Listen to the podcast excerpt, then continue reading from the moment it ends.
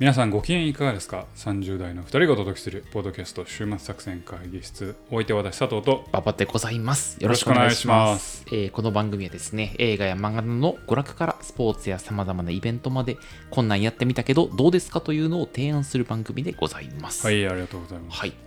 私は、週末作戦会議室に変革を起こしますほう。選挙みたいになってきた変革を起こす男佐藤に清き一票をよろしくお願いいたしますどんな変革を起こすんですか？あのですね、はいちょっとこれ週末作戦会議室、いつうもん。なんかまあああだこうだ言ってるけど、うん詰まるところどうやねんをはははは。もっとめ分かりやすくした方がええやろと、なるほど。うんうん。もう最初最初のメッセージをちゃんとね、クリアに。もうクリアにすることによってうん。離脱を避けるという。あ、なるほどね。じゃあ、あの、早めに今日の結論は何だと？結論を述べておくという、はいはいはい。OK まあちゃんとあの社会人っぽいことをしましょああ、結論ファースう、トで。でそその中で何をやるかっていうあとやっぱりデータあ定量化ですよと。定量化。定量は化。ははははは。今回からうん。週末作戦会議室的うんうんネットプロモートスコアを NPS を。NPS を最初に述べたいなと思います。はい。NPS とは、ちなみに。NPS と、まあ、はいそのあネットプロモートスコアとは、まあこれね最近やともう、実際このネットプロモートスコアって結構もう何十年ぐらい前から言われてるけどははは最近さ、うんなんかシステム作っあのサービス使ってても、うんうんうんこれを誰かに推奨したいと思うのを答えてくださいみたいなポンってアンケートがね。アンケートポップアップ出てくるじゃないですか出てきますね。はい。あれまあネットプロモートスコアはい。って言うんですよね。で8以上だと、まあ、あのあこれはいいいいサービスというかいい商品だから、えー、と推薦の対象対象というか評価して、7位からだとダメみたいな、うんまあ、そんなスコアですけど、うんそれをちょっと週末作戦会議室も、まあ、これは週末作戦会議室はシンプルに5段階で、5段階で。えー、0.5刻み5段階で、はいはいはいはい。でいっていきわかりました。たいと思います。それプラス、ん作品の評価を一言、一言評価を。一言評価と一言のあの得点評価なるほど、わかりました。だから例えばあの私ね22年のうん。あの最高作品で、はいチタンチタンですね。はい。チタンはもう私の評価は5です。あの車とエッチなことするやつやろ。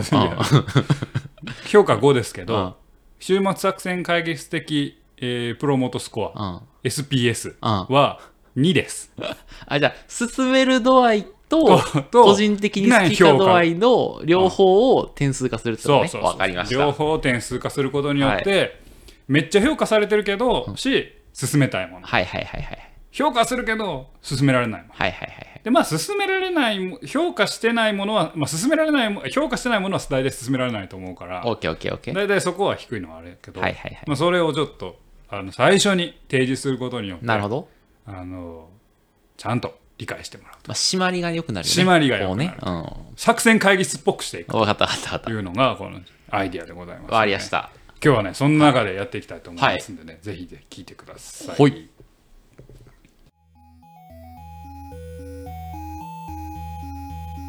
さあということでねちょっと会議を始めていきたいと思いますが、今日のテーマは何でしょうか、とね今日のテーマを言う前に。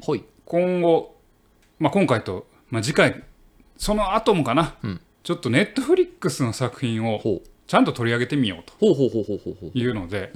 要はまあ配信あの私実はあんまり配信をやってなくてネットフリックスの？あ配信作品をなんか語るみたいなあ。ラブデスロボットぐらいかな俺がよくネットフリックスでやるけど、確か佐藤さんあんまやらないよね。ラブデスロボットはやった記憶があるからそれぐらいうんかなああともうなんかもう超昔になんかなんかの殺人事件のドキュメンタリーみたいなうん。をやった記憶があるけどまあでもそんな数えるほどなんですけど、ちょっと今ネットフリックス強化月間に入ったんで。はい、ちょっとネットフリックスの作品をちょっと語っていくと。わかるほど。いうことをしましょう、はい。あしたいと思ってます、はいはいはい。私がね。ほいほい。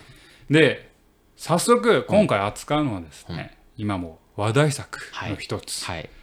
えーついに日本のあの名作漫画がはい。実写化されたとはいうことでネットフリックス配信中の実写ワンピース、はい。これについてちょっと今日は、えー、と語っていきたいないいや、これね、うん聞きたかったんですよ。僕はあの、見よう、見て、僕がむしろ題材にあげようかと思ってたぐらいの、あ本当ですれです。はい。じゃあこれもね早速物差しからちょっとはい。出していこうと思います、NPS と個人評価ね。SPS あ、SPS ね。週末作戦会議室的ネットプロモートスコア SPS から言っていきますけど、はい SPS ははい。3、3、5分の3。3ほう。まあ興味あれば見てみればあ あ、そうなん。あんまじゃあおすすめはしないわけね。そして個人的評価うん。あ2.5ら。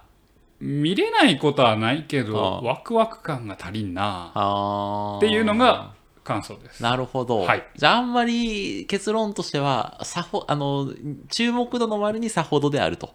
そうね。はあはあ個人私はね。なるほどね。私はまあ、ね、年齢が操作されるのかもしれないですけどああ、なるほど。あちなみに言っときますけど私別にワンピースのなんかオタクというわけじゃなくて、うんまあ年相応にワンピースを追ってか追っかけてるぐらいの、うん。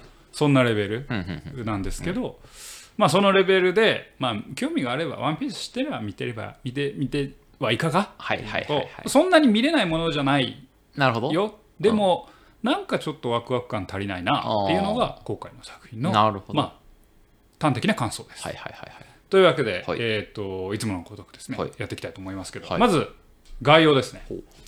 えーまあ、概要ちょっと言う必要はもうないかなと思います。もう日本のもう名作漫画の一つはいである、うー小田栄一郎先生作、まあ、今も続いてますけど、うんワンピースを、んえー、と実写化したのが今回の、えー、ネットフリックス版のドラマと。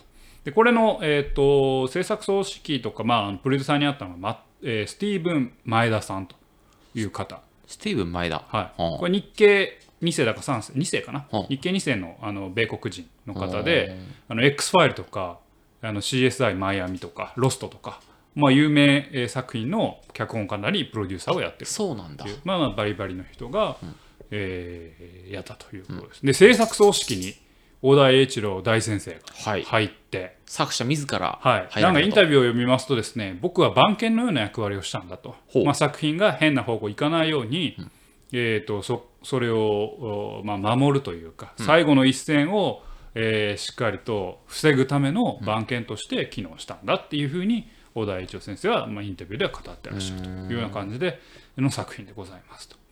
でまあちょっと出演者は、まあ、あのこの小田栄一郎先生自らが、も入ってですね、えー審査して、えー決めたと。あ、そうなんだ。はいこいつルフィいけるなみたいなやつをいけるなというとであんまりちょっと有名日本で有名な人はそんな出てないんですけれどもまああの新田真剣佑さんがゾロとしてはい出てるというようなところがまあ一番有名かなというふうに感じます。結構外国の方が多いよね。そうです、んそうです。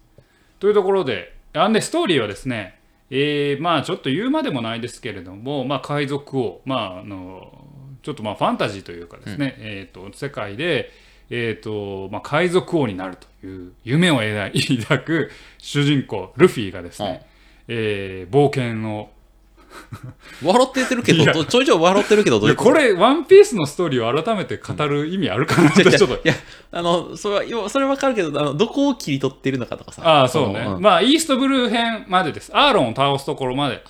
で、えーをあの全8話で描いていきます。え、あの、原作通り、ちょっとずつ仲間が増えていくんだ。そうですそうです。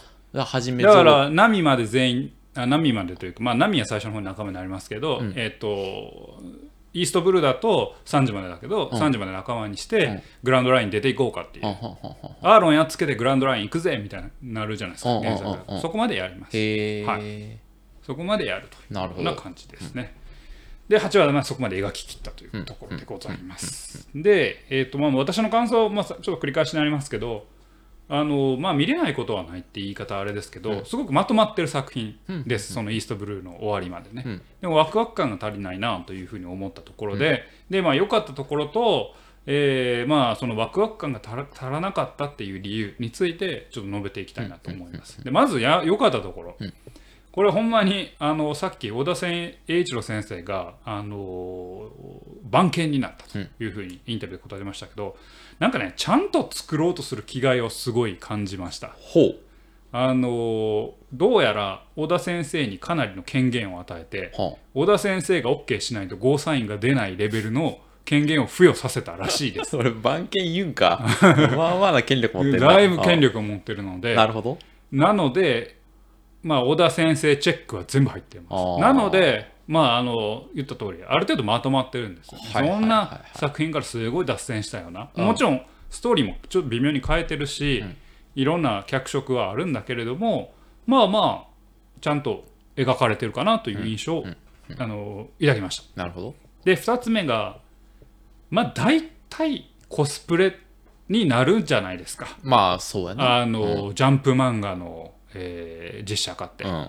でもこの作品は、えーまあ多少気になるところはあるもののそれは後で言うもののこおおむねコスプレにはなってないと思います。へえ、な、はい何がそうさせるのそれは？でいやそれねやっぱりね日本の漫画の顔ってやっぱりやっぱちょっと日本人離れしてるんですあよ。ーまあやっぱりねまあまあまあちょっとまあそれが西洋コンプレックスかなんかわからないけれども、うんちょっと日本人離れしてると。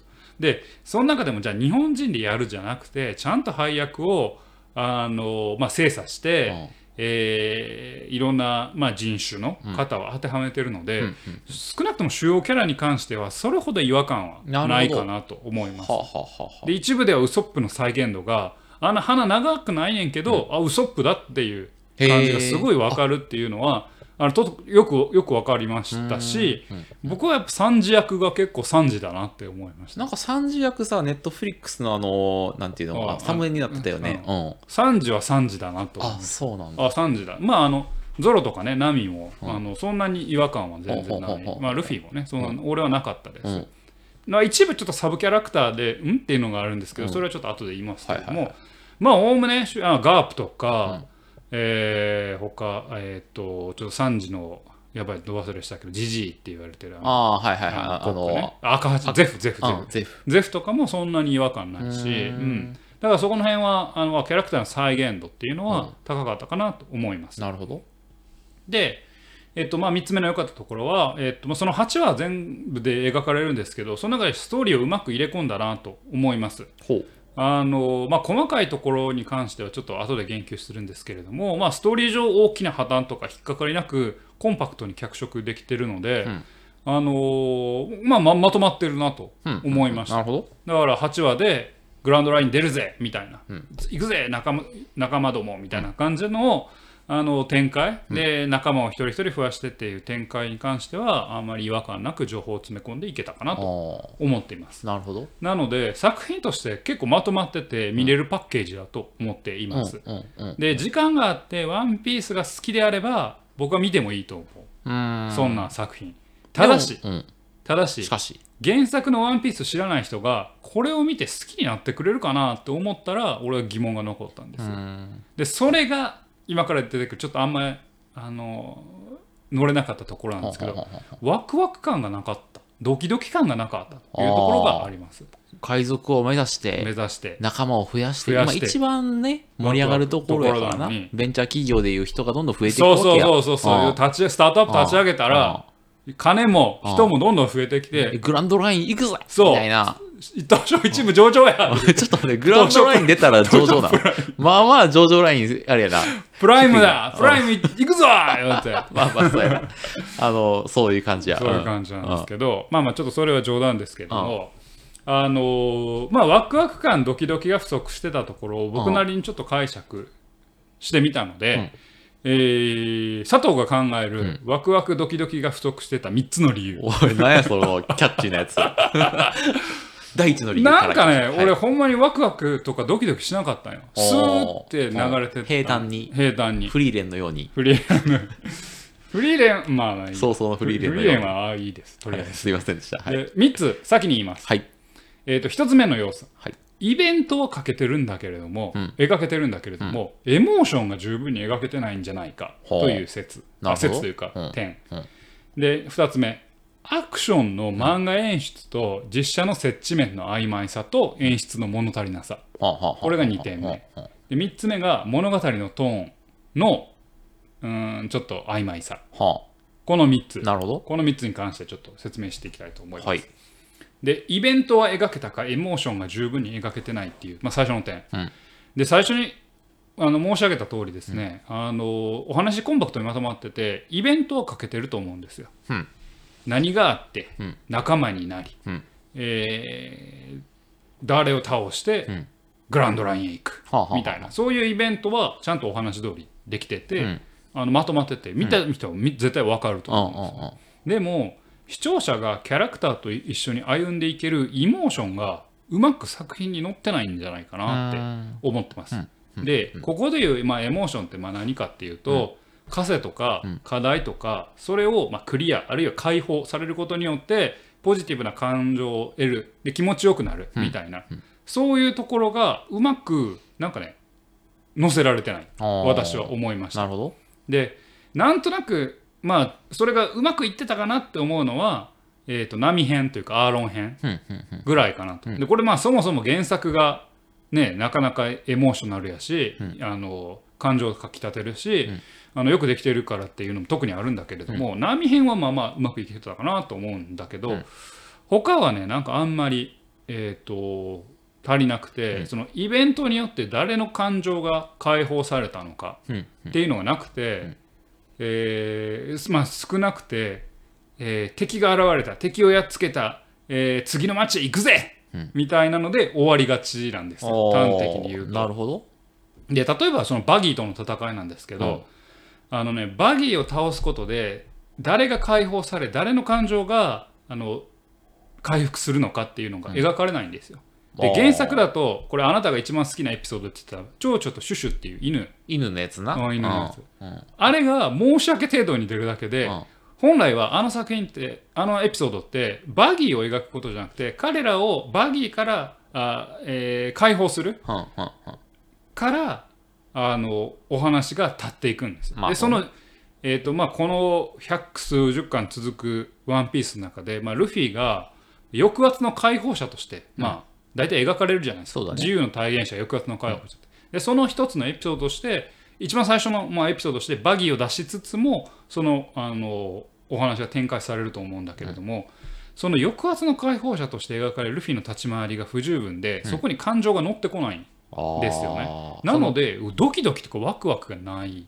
あれなんだ。その今の海賊によって支配されてることでそのマイノリティ的な人がいかにく苦しい生活を送っておりなんかさあのなんかゾロとかもさみんななんか悔しい気持ちがあるじゃん。でく悔しいのにすごい感情移入してなんかナミもそうだしゾロもそうだしウソップも。でそれがルフィによってね解放されるみたいなところに熱さがあるよねワンピースってね。でそれがの書き方が俺ちょっと中途半端かなと思っています。で言ったように波編ぐらいはなんか結構うまくいってたかなと思うんだけど、うんうん他がねなんか中途半端だと思います、でそのな全体的になんかやっぱストーリーを進めることにこだわりすぎてキャラクター同士のその些細な日常とかで感情を積んでいくみたいなところもあんまり足りなかったかなと思うんですよね。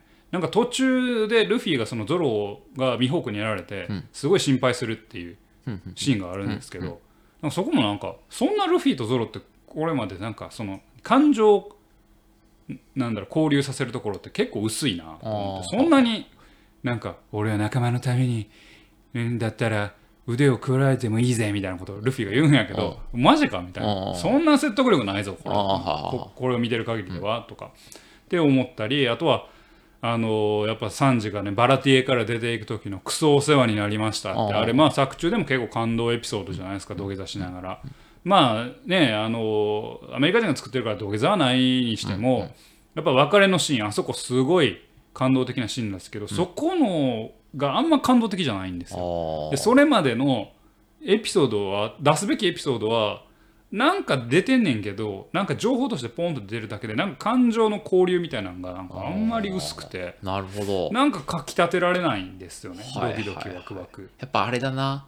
速さの代償やなまあかもしんない。かもしんない。ワンピースだって過去編入ったら長いやん。うん、なんかでそれがさつ辛さではあるじゃん。まあまあね。ねでもそのそそれによるなんかあるんやろうなきっとな。あとそういう意味ではこれは構成完全に間違えてんなと思うねんけど、ゾロとまあミホーク戦うじゃないですうんうんうんかバラティエのところで。でその直前にゾロの過去を描くべきじゃないですか。うんうんうんなぜ大剣豪になりたいとか、あのもう負けねえからっていうようなゾロのね、あのルフィに言うセリフとかで、あのあそこで感情をかきたてるためにはゾロの過去をあの前に出さないと分かんないけど、いやクイナを失ったっていう格好、なんかウソップ編のなんかゾロがなんか井戸に落とされて、井戸から出ようとしてる時に、あのゾロの過去が描かれるあんまゾロの過去と今のその劇中で描かれてる行動があんまつながってないといまあ、うか、井戸から出ようとしてるもう負けねえからっつって井戸からシャーンって出てあんまつながってない。それミホークの前にやらないあとなるほどね。なんかええー、って思って。だから感情をかきき立てるっていうのがあんまりうまくいけてない。のね。がこう、まあ、イベントを書くんだけど感情できてないっていうところですね、まあ部分ではめっちゃいいところある。なんかこれ原作にないのに、ゾロとナミがなんか賭けをしながら本心を話し合うみたいななんかエピソードがあってそれはなんかああいいエピソードだなと思うんやけど、なんかそこまでに、まあ、まあそれ以外になんかこうエモーションを描くっていうシーンがちょっと足りてないのでなんかワキワワクワクとかドキドキとかかかお客さんを感情的に乗せるっていうところがまず一つ足りてないというふうに思いました。なるほど。で2つ目の点、えーアクション漫画演出のと実写の接地面の曖昧さと演出の物足りなさっていうところなんですけど、これはさっきのストーリーとは関係なくアクションの演出が、まあ、端的に言うと物足りないとほいうところです。で原作の「ワンピースは当然漫画なんで自由なアクションが可能なわけじゃないですか。で一方でさそれを実写に落とし込もうとするとやっぱどこに着着地させるかって結構難しいとうん思うんですよね。まあ、ルフィ人間じゃないし、まあ、に人間だけど、まあ、特殊能力持ちだし、う。まあな。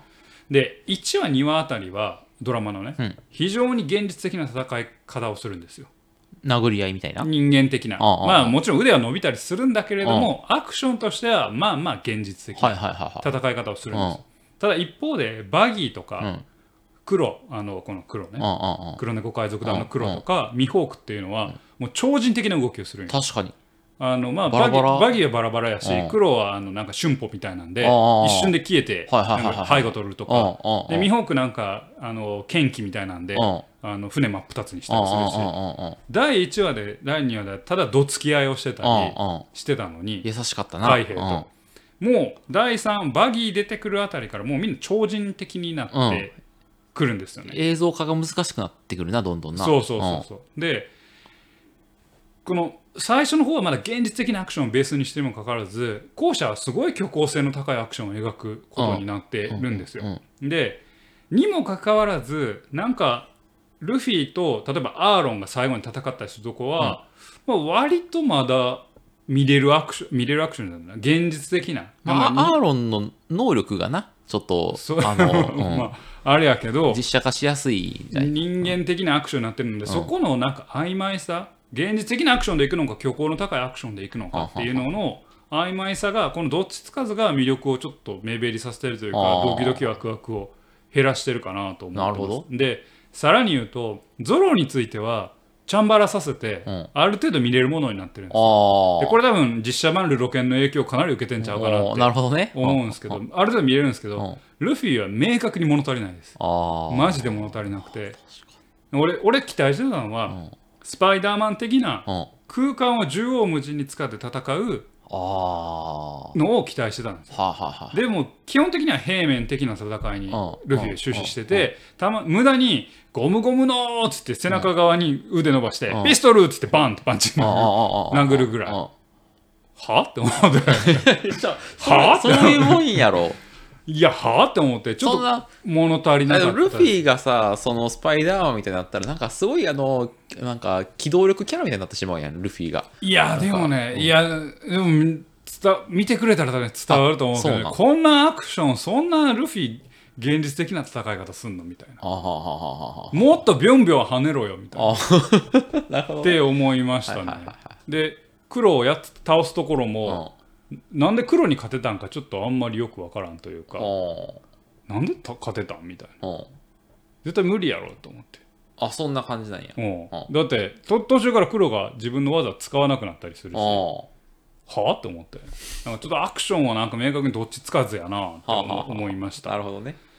でえっと演出という意味でもう一つは、劇版 BGM がちょっと弱いなと思ったんですよね。で俺海賊映画って考えた時に最初なんか「パイレーツ・オブ・カリビアン」をすごい想像したんですよ。あで「パイレーツ・オブ・カリビアン」ってやっぱ魅力の一つは劇版で、やっぱ音楽がかっこいいうん。わけまあですよね、まあまあ音がね。で、アクションシーンとかも大したことしてなくても音楽で盛り上げることによってすごい感情をかきたてるみたいな、まあ確かに。っていうのが多分魅力で多分それをがあの結構重要かなと思ったら、音楽がこの作品めっちゃ弱いですよ。へー。なんか盛り上げるべきところでの盛り上げ方がちょっとうん。かなり、あの物物足りなくて、あの We Are とかのオーケストラアレンジとか、うんうんうん。なんか結構武器があると思うんですけど全体的に劇版あんま使われてなくてうん顧客の感情あ観客の感情を高めることにまあ僕は失敗してるかなと思います。失敗というかなんかうまくいってないかなと思いました、そして最後3つ目のドキドキ枠が足りなかったあの理由、物語のトーン、でこれはまあちょっと、まあ、難しいところかなと思います、がちょっとまあ言いますとやっぱね「ワンピースの原作って主人公たちは人殺しに手染めないんですよ。はい。あの結果的に人死ぬかもしれんけど一応人が死んだみたいな描写は一回もないんですないな確かあの彼らが人が死んだというか彼らが殺したっていう描写は一回もないんですよ、にうんでぶっ倒すだけなんですよ。うんうんうん。だこの作品ドラマでは、ゾロは人を真っ二つにして殺してやってますね。その死体を運んでます。やってますね。あリリアリティをちょっと追求したのかな？うん。であとはその作中ではぎ生き原作では生き残ってたメリーさんとかが黒に殺されたり、ん。殺人の描写が結構あるんですよ、ね。あリアリティの方に行ったんですそう。ねで、はい。そういった描写が俺は別に悪いとは思わない。別にいいいいですよ。あそれはまあ海賊だしあ本当は死んでるはずだから。あでも「ワンピースっていうのはあくまで少年少女向けにうん。主人公たちをヒーローとして描いてきた作品だよねと思うんだよ確ねだからそういった時に右手では人を殺しうん。左手では人を救い解放するキャラクターにドラマではなってしまうなるほど。わけじゃないですか。まあそうね。それって原作「ワンピースでは少年漫画であるがゆえに明確に表現してこなかった部分まあ確かに。なんですよ。うん。でそこに意思を持って挑戦したのなら俺は意味があるからいいと思うねんけど、うん。多分今のところ中途半端なんですよ。うーん。うん。だからなんか物語のトーン定まらんな曖昧やなと思ってちょっとまあドキドキワクワクそのものというよりはどっちつかずやなっていうえ物足りなさにちょっとつながってしまったなるほど。というところであります。なるほど。というわけで、えー、と今今言った通りですね、えー、と私はちょっと時々ワクワクが足りなかったと思うんですけれども、それにはまあ3つの理由があって、やっぱイモーションを描くっていうことがちょっとうまくいってないっていうのと、アクションがまあ中途半端しょぼいっていうところと、物語のトーンの定まらなさ、うん。この3つがちょっと作品の魅力を目減りさせているところがあるのかなというふうに思いました。うん。はい。というところがまあ言いたかったところで、本当はもっと細かいところね、いろいろ言いたいんですけれども、そういったところがあの今日申し上げたところでございます。なるほどはい。なんかあれやな俺ちょっとその聞きながら思っていたんだが、はいはいそのワンピースってさまあキーワードはやっぱ自由みたいなものがあるわけあるありますね抑圧からの解放的なはい。ネットフリックスにしてアメリカにあれを持っていこうとした時に、まあ、彼らもともと自由の国だったりするじゃない？はい。あ日本人の文脈で抑圧からの自由みたいなのは多分う受ける？がアメリカに持っていった時になんか違うコンセプトにしないといけなくなるみたいなのはあるのか？いやー、どうなんかな、なんかむしろアメリカ人が好きそうなああいいのかな？感じがするけどね。はいはいはい。うん。いやそのなんかい抑圧への共感みたいなのはどうあどうなんだろうね。なんか。いや、どうなんでしょうね。でも僕はやっぱちょっとそこは足りてなかったと思いますよ、この作。ん？こここあ足りてなかったってそこを描かないといけないから、ね、狙いはあのあれだと思いますけど、うまくいってたかどうかはちょっとはいはいはい言えないですけどね、でもその辺がちょっとさんナレッジがないなと思って、はいはい。その同じねあのあのあワンピースのテイストがあアメリカ人にどう受け入れられるか。まあのでも人気漫画ですからね、アメまあそうリカでも。だよね確かに。なんかう受けてる理由は一緒なのかね、うん。あれはね。それ辺ちょっと正直確かに気になるところではあるなっていう。そう。ね、ちょっと気になる。まあまあね、だからいろいろ見てみてください。本当に。見見れないものではないと思うので。あはいはいはい。ね。わかりました。うん。はい。で、まあただ、じゃああと最後に細かいところ、うん。私が不満とか、ん？って思ったところ。うん。えっ、と、作中コビーの話。おが結構描かれるんですよ。へー。1話から8話まで。ようキャラたくさん出てきて描くな。描うんく。で、それでも見れるものになってんなうん。でもコビーの話正直いらんなと思って。ああそうなんだ、うん、って思いました。あ。で、あと全体的にむっちゃ簡単に捕まるんですよ、作品で。捕まる？捕まるあコビーが？ああ、えっ、と、ルフィとかゾロが。あ捕まるんだなんやったらゾロがうん後ろからワインボトルで殴られて失神してるから、雑魚すぎるやろって。そうなん？なんか、あれやな、ちょっと、あれやな、ルパン三世みたいな、ちょっと。普通の人間やん。ああ、ああ、あもうそれは大健康なられへんって俺思ったけど、ちょっとそういうのうんって思ったな。あと、ナミ以外の女性のこれじゃない感はすごいあったな。へえそうなん。おあのクイナの花でかすぎてなんか。クイナの花がでかすぎる。もう見たあわ。クイナ花でかっ。あと牧野さんがババアやな。牧野さんババアみたいな。あとあのウソップのあのウソップの村にいる、あの病気持ちの女の子いるやんあああカヤ。あれもババアなあすげえ老け顔なああそうなんや。老け顔めっちゃ多いなと思ってなるほどね。そこのなんかこれじゃない人たちがたまにいたりああなるほどなるほどなるほど。シャンクスも俺個人的にはなんかちょっとちょっとちゃうなみたいな。何が違うのシャンクスは。顔長って顔長？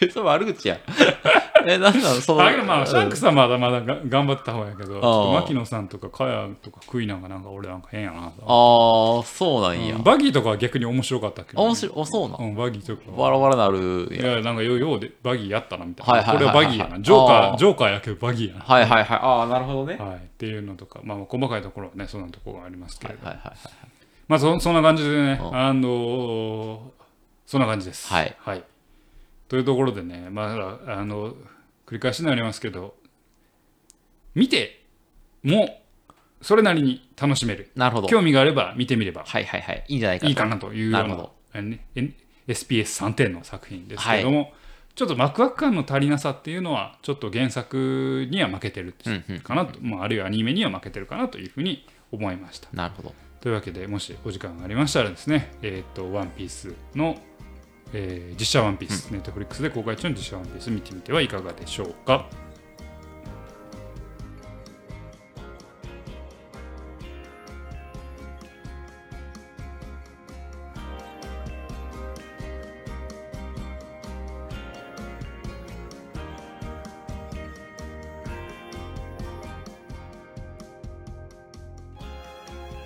週末作戦会議室ではお便りお待ちしております。お便りはポッドキャストのメモ欄に記載されたリンクよりアクセスいただき種目作戦会議室ホームページメールフォームよりお願いします。また、ツイ X もやっています。週末作戦会議室で検索ください。お便りは X にいただいても結構でございます。はい、はい。というわけでね、今回は、えっと実写、えーワンピースの、ね、話をしてまいりましたけれども。ちょっ。と僕一つまだ気になってることあるんですけど、聞いていいですか、はいはい。あのキャラの性格はいはい。ってどうなってるんですか？なんか俺さルフィのやつをさあの俳優さんがさ実写でやるとさちょっと違和感があるんじゃないかあとバカっぽくなるってこと？とかそうそうそう。うん。そんなやつおらんやろみたいな。あ、まあ、なんか漫画だからいけるみたいなのがさルフィとかはあるいやまあそこら辺はまだ抑制されてると思うけどね。あー。なんかそのなんてイケメンがねあのやるとちょっとほら鼻についたりするんじゃないあイケメンじゃないかあないんだ。そにうん。あー全然ルフィはまあそんなに意味、うん、悪くはないと思うあーそうなんだ。むしろゾロが喋らんなと思って、ゾロ喋らんの？うん。うん。ゾロなんかさ初期は結構喋っとって冗談も言ってたらあなんか気がする、うんけどさ、バリ無口やねんみたいな。あそうなたまに皮肉みたいなこと言うて。皮肉を言うのそううん、なんかゾロゾロ無口やなと思って。あれ多分日本人イメージなんやろうなああなるほど、うん。あーあんま喋らない。喋らないあれ剣豪やからさ。そうそうそうそう無口だなと思って。あれじゃないの？あのルパン三世のああえっ、と五右衛門右衛門のイメージなんじゃない？うんかもしれんけど剣豪の。無口だなと思いますね、うん。のなるほどね。ウソップとかはいいけどね。あウソップうんウソップとあか三条は俺すごい良かった。とはいはいはいはいはいはい。と思いましたけどね、うんうん。あとナミはなんかすごい胸がいつも強調されててこれ原作準拠やなって思っ あそうなんだ。たもうすごい胸が強調されてる服ばっか着てて。ずっと何？いいわゆる乳袋っていうんですか、うんうんうん。おっぱいが強調されたような服。で、ほんなんかこれここだけ原作準拠してるとなあと思って。あんあとナミやたら強いです。あ強い？い初期から？強いの？から強いです。あそうなんや。うん。なんかすえっ、とダイバートの方になってからさなんか棒みたいな。なんとかタクトとかさ。ああ使うとか天候なんとかテンポみたいなさ。棒使うあれ初期でも使ってたんかな？全然覚えてへんけど。うん。でもなんかもう初期からすごい戦闘に参加して海兵とかボッコボコにしてるから。あそうなん、うんまあまあ強いです、ね、なんか初期はなんかウソップとナミはそんなに強くないみたいななんかね、うん。全然強かった。ですへえって思いましたね。だからあとまああの私吹き替えで見たんですけど、あのアニメのキャスト全員でやってました、あそうなの、はいはい。あなるほどね。あまあちょっと変わってる人もいそこが違和感のなさを生んでる可能性もあるよね確かに。うん変わってる人もいますけどなるほど大体同じ声優さんで、はいはいはい。田中真由美さんがやってたし、なるほど。うん、それは小田さんのなせる技だね。かもしれんね、あうんまあだから吹き替えで見るとそんなに違和感はないかはいはいはいはいなと思いなるほど。うん、ちょっと1話だけ見てみるかな。まあ1話が一番見れだよ、あ、そうなの？一うん。いなんかねこうこういうバスタブ曲線みたいになるかバスタブ曲線？あ、初めが良くて、ウィーンって下がっていって、最後、アーロンのところで上がってくるみたいな。らアーロンまあそうん。ん、アーロンのところではまあまあ、まあまあ分からんでもないな、ただアーロンもやっぱちょっと造形がちょっとコスプレ感出てるけど 若干ね。まあそれはしゃあない。まあまあまあもう巨人やから、うん。でも、アーロンでコスプレ感出てたら、この後ねシーズン2の制作が決まってるらしいですけど。そうこの後どうすんねんだ？え、次は、あ、でもチョッパーをどうするか問題あチョッパーは仲間にするらしいです。医者は絶対必要だって小田先生が言ってるらしくて。る。でも、何、どうすんの？まあ多分少少年でやるんじゃない？少年でやるの、うん。天才少年？天才なんかいやちっちゃい少年をうん。になんかちょっと毛の毛を施して。毛を施して。うんうん。や描いていくんじゃないですかね。チョッパーにすると、うん。ああなるほど。ねでもチョッパー変形するぜ。大丈夫？あまあその辺はちょっと、まあ、だからそこっからもう、うん。何ワンピースの世界ってさまあ奇形っていう言葉を使うとあれですけど、まあまあまあ人人間離れしてね。人間離れしてる人がどんどん増えていくじゃないですか、確かに。それをだ本当に、ね、描ききれるかはちょっと何とも言えませんけれども。はいそうだよね。というロギア系とかどうするかねあ次もうスモーカー大佐出るのは分かって分かってますスモーカー大佐はなんか CG 使えばやれる気まあがする。黙々すればいいあだけやから黙々するうんだからあいつもできるじゃん。あの何やったっけ。あアラバスターのさ。あの砂のやつやろ？砂の忘れた。クロコダイル。あクロコダイル。うんとかは。エネルぐらいから怪しいな。まあエネルもできるんじゃないですか。か。雷とかさ電撃表現といたらいいそうかそうかそうか確かに。からさ。ロギア系はなんとかなんとかかなるか確かに。ゾーン系？あれ？ロギア系は？うん確かに。ロギアとゾーンってゾ何やったっけ？ゾーンがパラミシアが動物。超人系やんな。ゾーン動物。ゾーンどうですか、うん、だからゾーン系が一番なんかさ、うん。変化した時に確かに。違和感とかがあるそうやな、うん。あじゃああれや。CP9 が難しいんだ。CP9 もそうね、ドアドアは大丈夫かもしれないけど。あ確かに確かに。うん。まあまあねっていうのをちょっと思いながら。まあまああのそういうのがねどういうふうに、えー実写化されるかっていうのも魅力の一つかもしれないのでね、なるほど。ちょっと見てみてはいかがでしょうか、はい。はい、というわけでお送りしてまいりましたポッドキャスト週末作戦会議室。お今日のお話は 今日はこれにてお開き。はい。今日のお話は佐藤と 今日の話はババでお送りさせていただきました。また聞いてください。さようなら